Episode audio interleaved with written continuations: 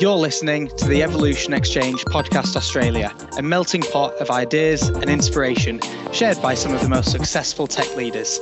I'm Henry Tetley. I help connect businesses with tech talent, and today I'm your host. Uh, welcome to the latest episode of the Evolution Exchange. It's great to have you ladies here today. Um, so, today's topic, we're going to be talking about women in tech. So, obviously, a very important topic in um, in this this day and age, and um, there's a lot of um, a lot of valuable insights that I'm sure you'll be able to share with us today. And as I've mentioned to you uh, to you all um, individually, really looking forward to, to this one, and it's been something that I've um, I've been longing to, to do. So uh, really appreciate you you guys coming today. So uh, let's kick off into the intros. Kate, would you like to uh, to start? Yeah, hi Henry. Um, uh, my name's Kate Clearly. Uh, I'm the head of technology uh, here at Dovetail, and we have the purpose of improving the quality of everything, which is a, a lofty goal, but um, it makes it really exciting to show up at work every day and think about how we might achieve that. Awesome. Cheers, Kate. Over to yourself, Emma. Thanks, Henry. Hello, everybody. I am Emma. Um, I'm a director of engineering at Qwilr. Um, so we deal with making beautiful proposals. Um, yeah, and so thank you for inviting me. It's good to be here. No worries, great to have you. And Beth, over to yourself. Thank you, thank you. Uh, I'm Beth. I'm a product leader and a problem solver. Um, I'm also co-founder and CPO of FOBOH. Uh, FOBOH, you may not have heard of because it's a very new startup. Uh, we are a SaaS platform that is simplifying and connecting wholesale trade. Uh, and our broader vision is extending to unlocking data to reduce food waste and emissions, um, and ultimately, yeah, less food in landfill, fewer trucks on the road is good for everyone. Um, quite new to the startup space, but I'm like a recovering corporate uh, and former consultant, uh, so have had experience, I suppose, in like um, quite typically male-dominated industries. Uh, and I also really like defining myself outside of just my work. So I'm a partner, I'm a daughter, I'm a sister, uh, I'm a soon-to-be first-time auntie. Uh, and I think I'm more nervous than my sister about that. Um, I identify as a woman, uh, and I'm also a very mediocre weightlifter. So that's just a little bit about me. Uh, looking forward to yeah hearing more today. Awesome. Cheers, Beth. Uh, as I say, thanks for, for joining us, ladies. It's uh, it's great to have you here. Um, so the the first um, first question that we're, we're going to kick off with um, is so is women in tech a pipeline problem or is it a retention problem? Kate, I know you you got a little bit of data uh, that you're able to, to share with us, but um, would you like to uh, to kick us off? Yeah, sure. I mean, clearly it's both, right? Um, but uh, I think that we do ourselves and women in in the um, STEM fields and in our industry uh, a disservice if we focus uh, too much on the pipeline problem because it's very easy if we focus on the pipeline to feel dispirited and oh hey there's nothing we can do about that um, we we're just uh, constrained in how we can grow the um, gender diversity of our teams by the fact that there are simply not enough women going into university, coming out of university, or seeking alternative pathways into technology. Whereas the I prefer to focus on the retention problems. I mean, women now, um, in certainly in the US, make up uh, 57% of the workforce, uh, and uh, and yet the representation of women in technology is less than 30%. And of that 30%, more than 50% of those women uh, quit the technology industry before the age of 35. And by the time they get to mid career, uh, then that has increased to 56% of women who have entered the technology industry have left by mid career. And that's something that we can actually um, meaningfully affect change in because we're if we're getting women into industry and yet more than half of them don't stay in tech until the end of their career, then clearly there there are issues with um, with the workplace, with with how we're supporting them, how we're growing them, and they are interesting and achievable problems to think about and and deal with.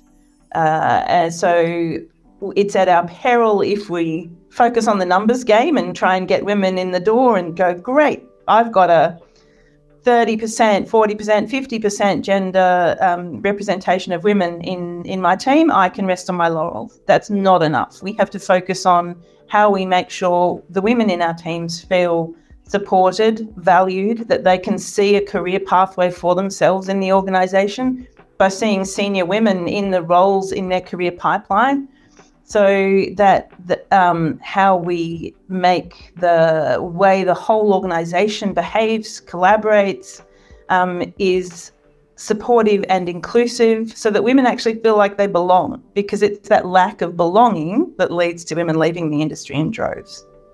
Absolutely. I mean, from from those stats, it's um, it's it's quite alarming, really, isn't it? Mm-hmm. Um, you know, as that, that women don't feel that they can. Well, I guess you know there's there's obviously uh, different factors that underlie the numbers, but those numbers are a lot higher than you'd you'd hope them to be. And uh, you know what can we be doing, and what can we be putting in place to um, to, to reduce that number?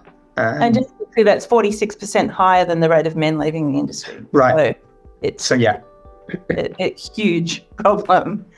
Absolutely. And it, it's one of the reasons why I'm so um, proud and feel so privileged to be, uh, uh, um, you know, in my middle age and working in technology because I know that the the women who are early in their career in my team that they can see that they have the potential for longevity in their careers. Yeah, yeah, absolutely, absolutely. It is such an yeah, interesting I, one, like the yeah the leaky bucket of sorts, like you really can't hire your way out of a diversity gap. And I think there's this growing trend of, of companies releasing their diversity figures, and that's awesome. But what I've never seen is is retention rates. And I think that would be such a powerful thing to have publicly available because that's really that's really the proof. It's who's coming in and then from the leaky bucket who's churning quite quickly because actually, you know, maybe you haven't stared into the face of the challenges that you have in your organization. Um, so I think that that would be quite a, a, compelling, but also quite scary statistic for, for some organizations to look into. Yeah, very revealing. And the leading, uh, the leading indicators on that too, like looking at a heat map for people who are using tools like Culture Amp to do their engagement surveys, looking at a gender heat map to understand what the the early signals are to disengagement for for women in in our teams. Uh, the it's I'm really proud to say that that the results that we just got back. It's the first time that I've um, looked at org-wide uh, agenda heat map of Culture Amp results and gone, hey, wow, we are we're providing um, as positive a qualitative experience for women in our technology team as we are for the men. Because uh, that's not been true uh, in in many of the other places that I've worked, and having to take those those um, those raw figures and uh, go to uh, senior leadership in other organisations and say, I don't care how what the numbers are like in terms of the numbers of women in seats when I can show you quite clearly that the qualitative lived experience of women in technology at this organisation is significantly different from the lived experience of men. I totally agree. I know uh, at a place where Kate and I both used to work, um, a similar experience where, um, as an engineer, I I had uh, two female women leaders. Kate was one of them, and um, how inspiring that was for me personally to know that there was that path forward. But more than that, it was, I possibly would have left engineering myself um, because uh, up until that point where those people in senior positions were visible to me, um, I pretty much flew under the radar as much as I possibly could just to belong. So um, it really, that retention aspect is so critical. And I remember doing a study, uh, we were asked to, to kind of produce this. How does a, a gender equality look? Um, and another woman and I, who was also an engineer, worked on that together. And we were so dismissive. We were so sort of, oh, yeah, we're fine. We've got about what comes in. So, in terms of the funnel, that's the best we can do. Nobody took it up. Nobody said, hold on, why do all of these women leave? like they, uh, there was virtually no woman engineer remaining as an engineer in the team. They would move into soft skill roles or just leave. Out, out, out of curiosity, um, when you were seeing these these women that you were working alongside leave, um, were they was there any correlation between their reasons, or did this, as you say, sort of like dismiss it a little bit? And um, yeah, what, what was your experience like from from people leaving? I don't think we're asking the right questions, to be honest. I think that um, in general, exit interviews are fairly formulaic, um, and uh, I think it's um, most organised make sure that exit interviews happen because we have a sense that, oh, yeah, we know what the reasons are. We don't need to dig into that. Right. And missing opportunities to get really, really good data to help us get better, to help mm-hmm. us better leaders, to help us be better organizations and better technology teams. Um, I've in the past had a pretty hard line about every woman that leaves my technology team must have an exit interview um, because yeah. the, this is this is data that is so rich for to help me and the rest of the organisation work out what what could we do better, that, and we're missing opportunities to learn.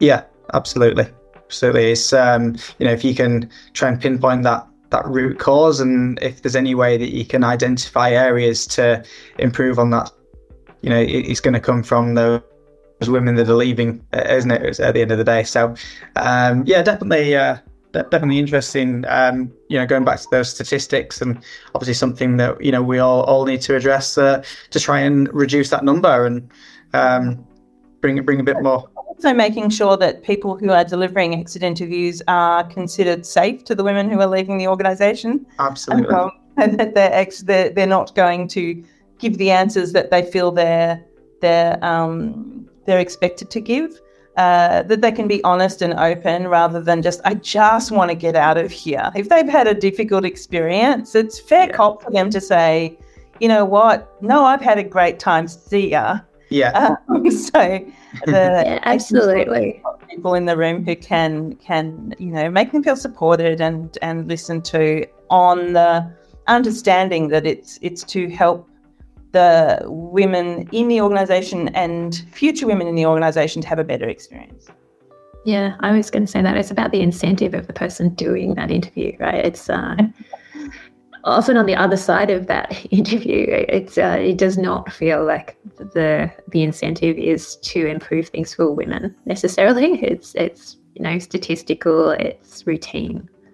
Um, mm. It's did we do anything flagrantly wrong, uh, but nothing else. Yes. Are we going to get sued? I, guess that that is a, an underlying concern uh, in, in, the back of your mind, isn't it? So, um, but uh, but yeah, no, all all good.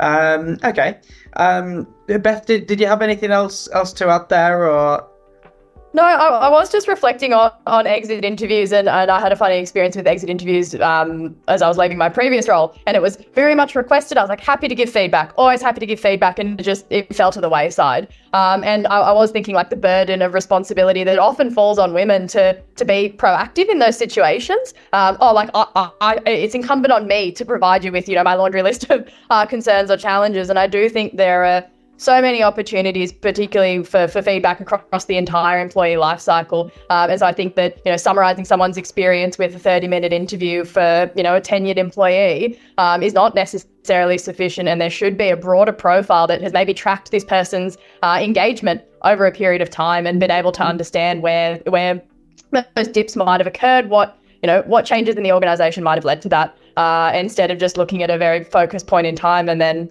also particularly putting the burden again back on women to be the ones who are providing the the insights, the feedback, the recommendation uh, to, to make to make things better. So true. it can be exhausting.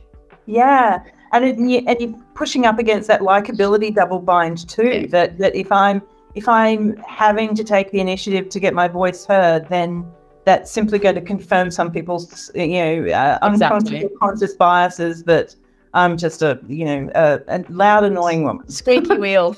yes. yeah. Yeah, it's definitely the fear factor, right? As well. It's not just likability, although likability is a huge thing. But it's also that fear factor of, um, you know, the gender thing, where you you're having to work so hard all the time. So if you say the wrong thing, uh, does that contribute to that? You know, does that validate that perspective that yeah, as a woman, you're this, you're less capable, and that's why you're suffering?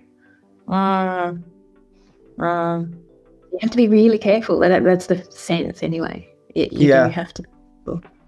Absolutely. Um, that, that's it. You, you've almost got to be be careful with. Uh, you know, you, you almost feel like you're you're treading on eggshells, and you don't want to say the wrong thing in case it's taken the wrong way. And there's, uh, I guess, such a, a spotlight on it uh, um, at the moment that you, you do have to be, as you say, be very careful. But um, so on to, to the, the next question. So, um, Emma, I know you, you wanted to speak about why, as women, do we not see ourselves as engineers when we try on an identity when we're picking a career? Yeah, uh, so this one has kind of plagued me for many years now, just in that uh, I started, when I moved into a leadership role, I started doing some courses to keep me close to the tools a little bit. There was this sort of fear factor on my side to, oh, if I become less technical, maybe my voice will be diminished somehow.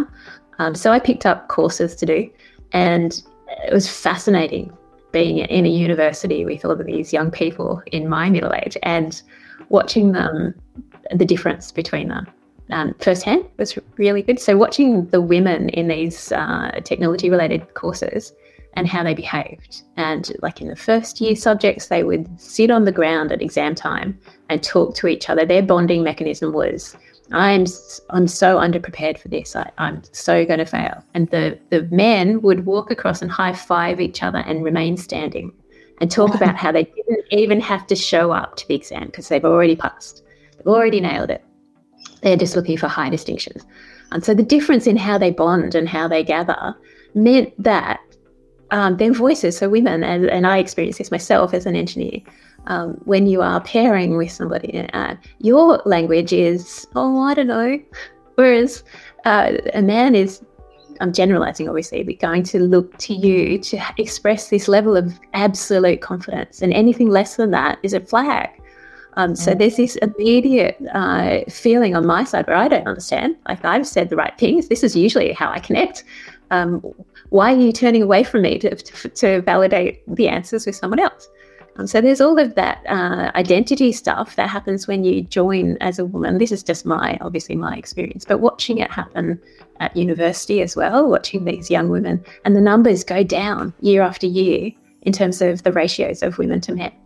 Um, and that sense of belonging that happens because you, the greater the numbers of men around these young women, the less they felt uh, inclined to mingle. And you'd watch them again, like before exams, sitting in the corridors, completely by themselves, not talking to anyone. And so, I, that's just for me. I think as an identity thing that Kate sort of touched on, like the people that you look to, um, you're looking around the room and you're thinking, "Uh, I don't belong here. Um, so how do you see your career progressing? Like I was very fortunate in, like I said, the, the women that I had in my career path um, who really went out of their way to help me understand that I had the freedom to succeed. Um, but without that, as an identity, as a woman, it's very hard to look into engineering and see yourself as, yeah, I see myself as, as an engineer or a leader in engineering.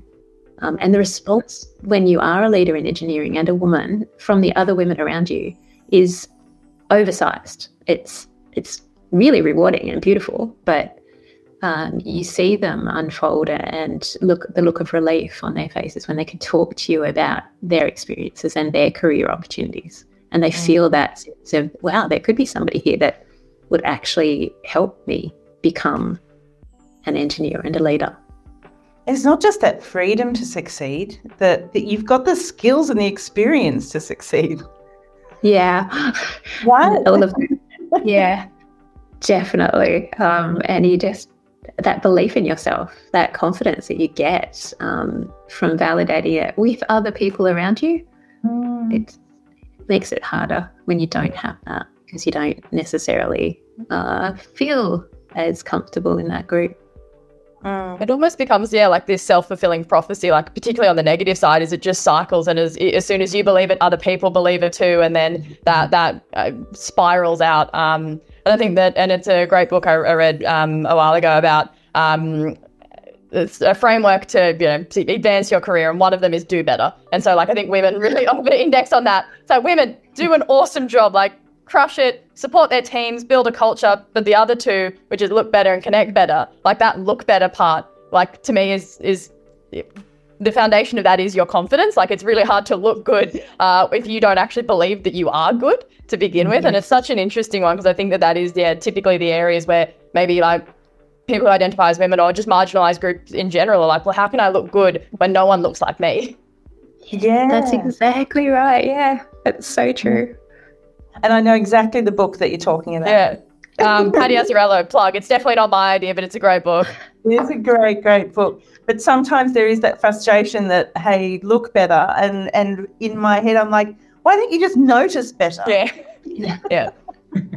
It's so true. But you're working against all of those um, generalizations, right? That this is another thing with that, for me anyway, that um, we have to work. Uh, I'm being very uh, cliche, but we have to work so much harder because you you navigate, right? You navigate your worlds and your careers using the data that you have, and everybody does it. And if you don't see many women around you, you make assumptions around why that is. And so we as women have to work against those assumptions all the time. Mm. To say it's I'm not one of you because I'm less capable. Or even because I'm more capable. I'm just here.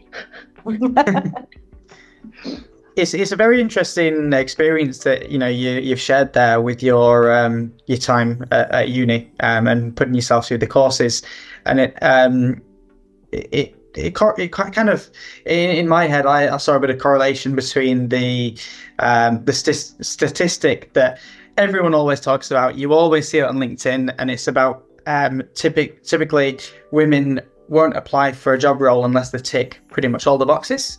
Whereas men you the, like very stereotypically here but men will be like they'll see something like yeah i can do that go on i'll i'll, I'll apply give it a go.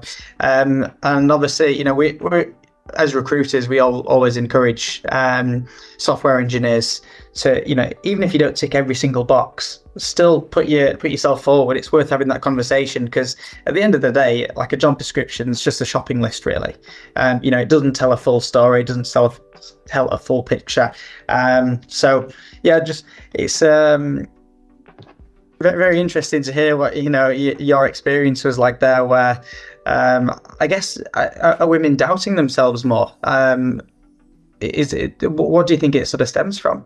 I, I don't know if Uh-huh. I'd necessarily say say doubting, but I think that women have to trade on proof, whereas men can trade on potential.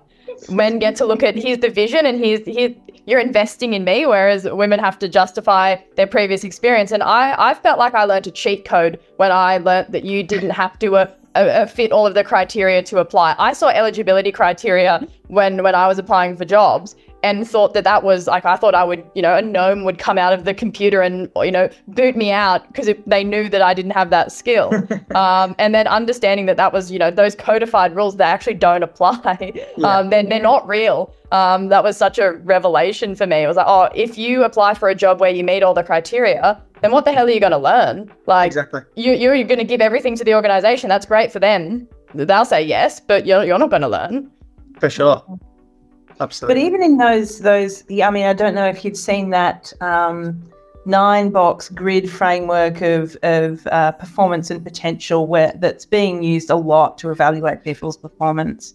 And so, at first blush, you think, great, they're looking at potential. This is going to be a, a really good leveler. This is going to be great for women. But there's recent research that indicates that women's potential is being underscored. it's a surprise. So you know, it's it's it's a really complex issue um, that is, of course, in some ways bound to the societal expectations of women and the the expectations that we're more humble, that we're more um, apologetic, and and all those those really heavy societal um, stereotypes that are placed on us. But then it's there's so much that is dependent on the perception of the people in power, who are still mostly men, um, actually calling out their own unconscious biases and making sounder judgments. There's also that. Um, I totally agree with you, Kate. Um, hundred percent.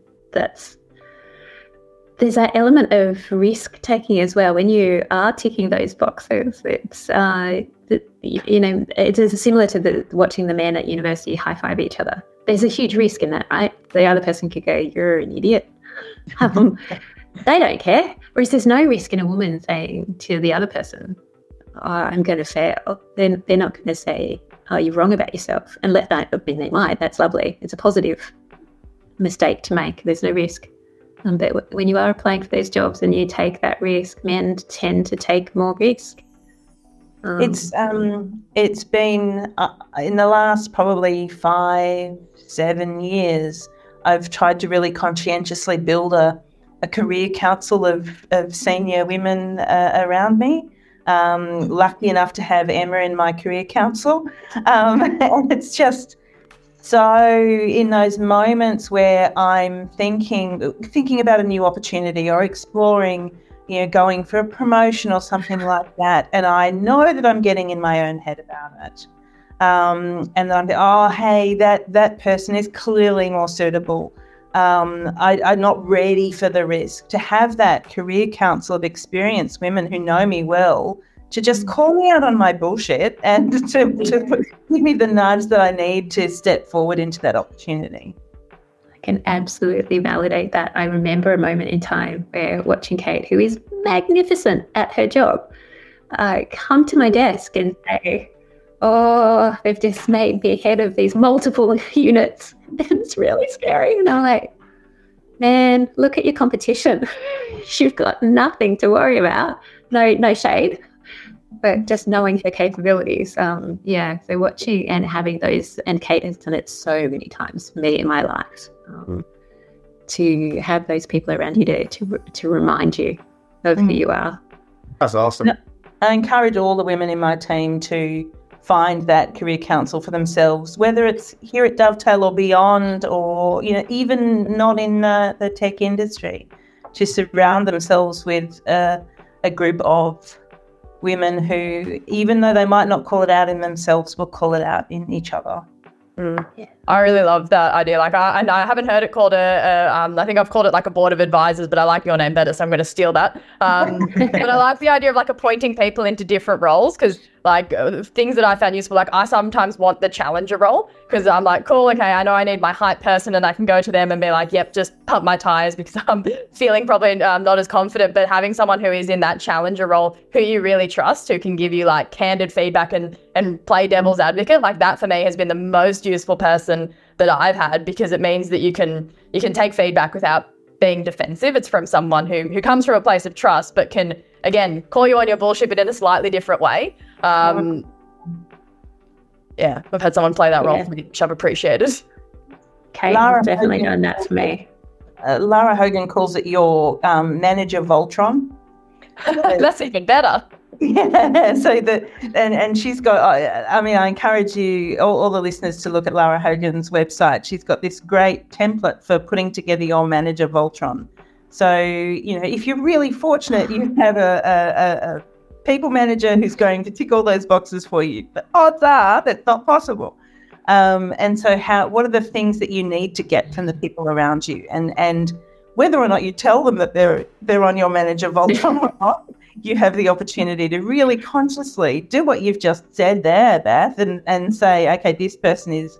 I, I need them to play the role as my challenger. I need this person to play the role as. They might shift over time. Awesome. No, this uh, sounds like a, a, a great um, a great thing that you've got going there. I was actually trying to think there, like relating it back to uh, myself and obviously uh, our company. I think that's something that we will have to try and incorporate into uh, into our weekly weekly routine. Um, pump everyone's tires up and uh, and sort of you know build that build that confidence up. Um, sounds, sounds awesome. Um, so moving on to the um, to, the next question here. So, in a world where women often face higher consequences for failure and see less upside from success, how can we as leaders and organizations reshape our approach to risk assessment um, and also encourage intentional risks? and and Emma, I think you highlighted some really interesting points around the the gender dynamic of, of risk, uh, particularly, and I think that also the the rhetoric that people use around risk aversion and how it applies to women is probably um, maybe over engineered or, or or inherently biased itself. But I mean, we can yeah we could talk about rhetoric for days, but um, it might get might get too meta for, for uh, listeners within an hour. Um, but like I do think like wanted to preface first that I think this is such an important topic, like just talking about diversity in technology in general and something that does deserve more airtime, not just in like a, a special feature, but throughout um, throughout any dialogue. Um, and you know, I think the reasons for that are pretty clear. Like everyone knows, diversity of thought means more innovation. It's better products for everyone. Um, but and having myself stepped into the startup space, what I've somewhat realized is that the future is somewhat being outsourced to like a quite a homogenous group of people,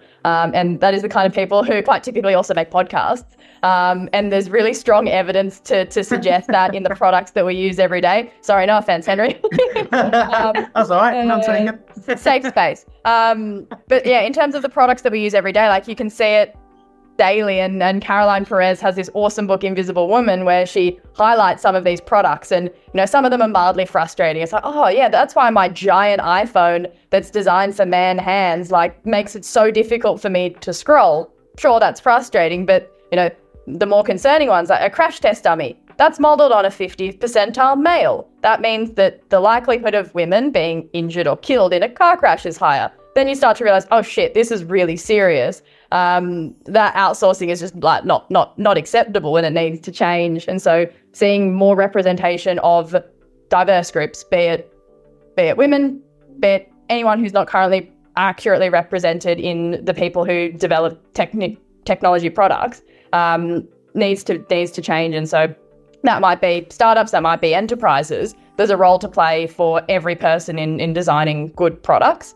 Um, that was just a caveat to, to begin with as to why I, I feel like this is really important. But if we look at risk specifically, like I do think there's an important differentiation to make between risk and something that's like chance or circumstance, um, something that you've you know fallen into or been thrusted into, perhaps. Like to me, risk requires intentionality, and I think the the idea that there is a degree of like individual responsibility, and that's a a responsibility that maybe we don't often realize or accept um, and uh, you know, then it is in- incumbent on us as as women to play a, an active ownership role and to engage in things like active career planning. Um, and you know, that doesn't always need to be bold leaps, but it does need to be considered reflection um, around where you want to go and and what sequencing might be required to get there. Um, and yeah, doesn't always need to be these these massive you know career changes, but what you know um, incremental steps might get you towards an, an outcome, um, and there might be smaller, riskier steps to to build that habit.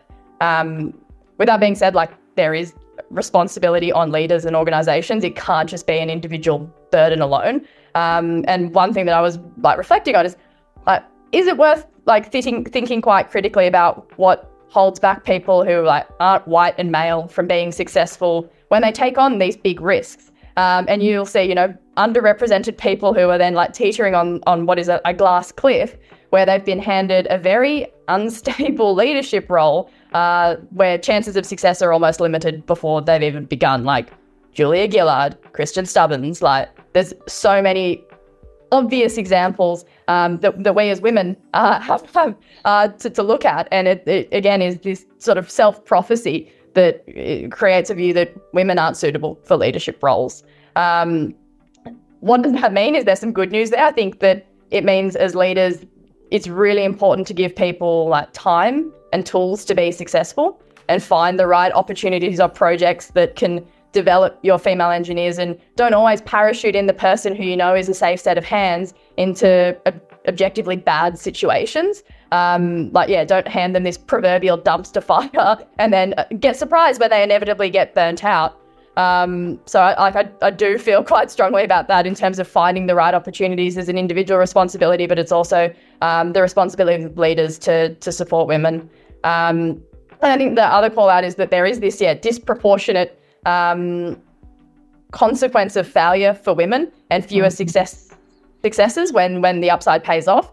Um, and like I've thought about that quite uh, deeply because I'm tr- as I'm transitioning into into a startup, and so looking and staring into the face of that, I'm like, well, what are the outcomes here? You know, I, I build my own business and it is likely a failure. 90% of startups fail. That's the most likely path. Um, the the other hand, you know, it's a success and great, we we win big.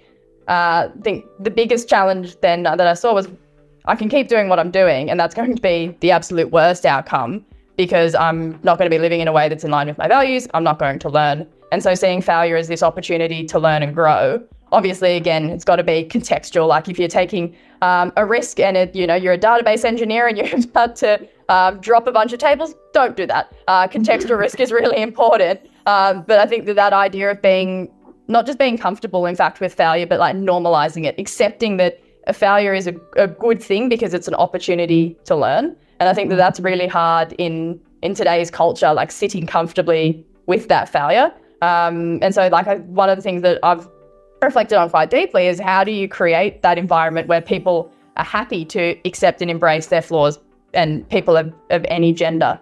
Um, you know, communicating failures openly. A church of failure is a um, good good um, tool that that I've seen a lot of teams use, which is you know, everyone talks about celebrating their wins. How do you talk about something that went disastrously wrong? Um, I've heard so many, so many great war stories, and people have just like learned incredible things from it. Um, so yeah, I think again, there's an an individual element there, but then there's also a broader macro perspective, and that is that you know women who take risks and, and then see the fallout afterwards often experience worse outcomes uh, than men. Mm-hmm. And I think that that stigma that, that still persists today, which is, you know, a woman who takes a risk and fails is, is incompetent or is a loser. And a man who does it is this daring, you know, innovator. Um, how can we rewire some of those assumptions that people just have, you know, baked into to their points of view over many, many years?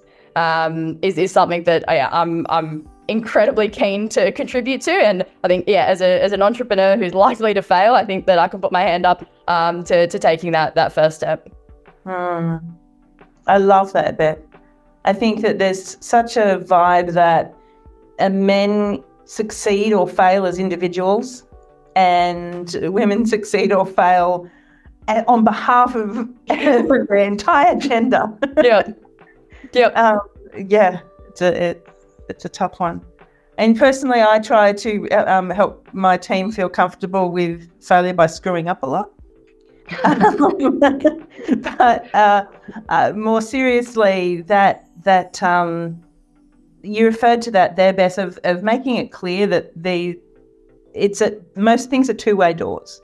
So if you're giving someone an opportunity and there's risk there, rather than saying here's an opportunity to succeed or fail, the one way door, off you go.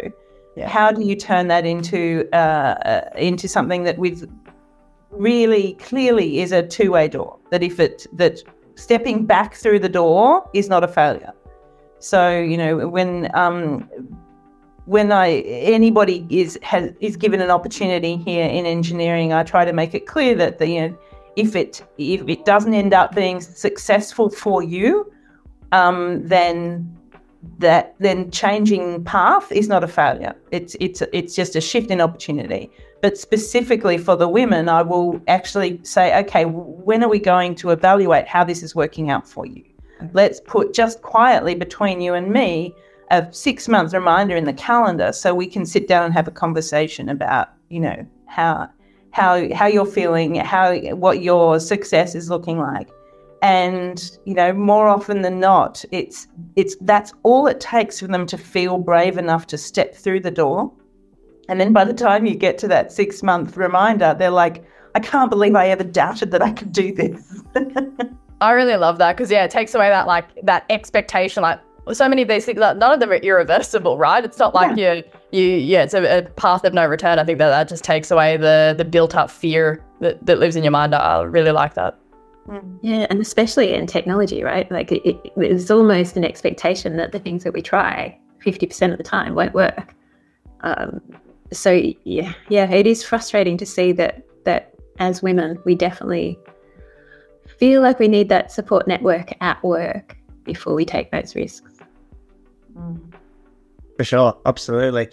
Um, and so I guess we we've covered it a little bit in some of the questions and answers that we've we've spoken about so far. But um, what what would you say is holding women back from applying for you know more senior roles and senior positions, and how can other seniors within the industry help with the process?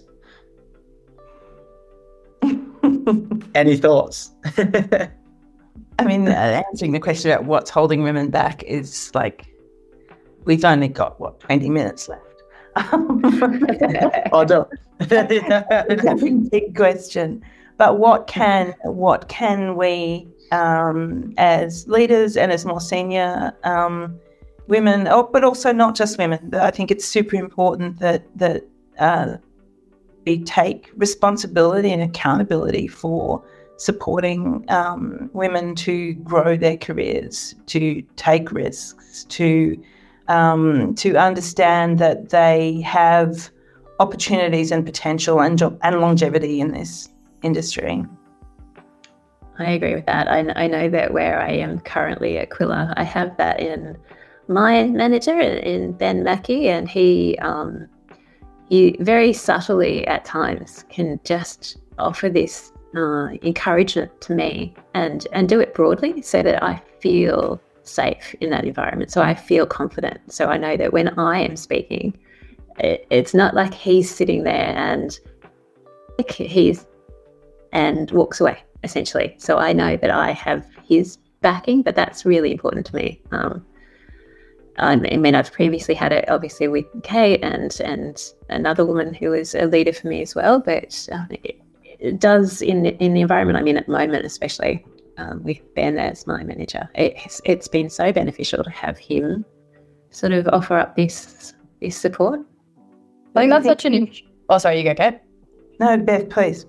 I was going to say, I think it is so, and particularly like looking at more senior roles as well, like the importance of that kind of sponsorship, and that it's not necessarily the idea that you're going to, you know, peruse through your internal job board or even an external job board, find the perfect role and apply, and that's it's that linear process. Like I think particularly for more senior roles, you need to create that like almost like asymmetric information advantage where someone knows you in the organization or in your networks, and that they they you know ideally are, uh recommending you when the role comes up because the likelihood is is that the decisions that are being made about your career are happening when you're not in the room and you're not there to you know write out the perfect you know do the best coding uh, test write the best interview response like it'll be how people perceive you and you know advocate for for the work that you do and so i think i didn't i took that for granted very much so early in my career and undervalued the importance of particularly of having an external network, I was like, well, cool, I work here. And so everyone knows me and they know that I'm broadly quite good at my job and that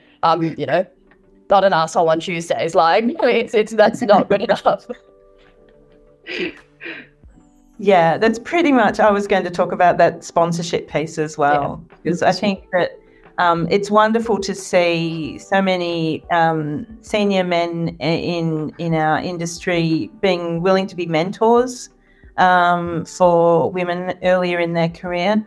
But I'd love to see more of them stepping up as sponsors. Yeah. Um, I was very fortunate with my CTO at, at, at, Tyro to have him actively sponsor me into opportunities um, at and beyond the organisation. And um, it's it takes it takes a level of, of self awareness and bravery to do that for for um, for anyone. But I think that that I'd love to see men in industry being really conscientious about that. Absolutely. Well, um, I think that just about covers because uh, that covers everything for today. Um, obviously, you know this is, is definitely something that we could have uh, could have gone on for for um, an awfully long time. Awfully was probably the wrong word to use there, wasn't it? but um, but no, like I uh, really appreciate um, you you attending today and um, you know sharing your your experiences and your wisdom and obviously you know how we can um, look to, to improve things moving forward and and really grow uh, the the number of women that stay in the industry and and also um, that that you know coming into the industry and just staying in for longer. So um, definitely something that i'm sure a lot of the listeners will be able to uh, to benefit from and hopefully implement within their companies the the other um, leaders in the industry that uh, that listen to this. So so if you're listening, take note.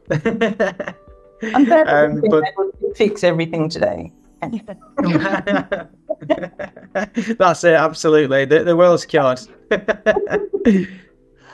uh, awesome. Well, uh, well, thanks for joining us. Uh, it's been great to have you have you on board.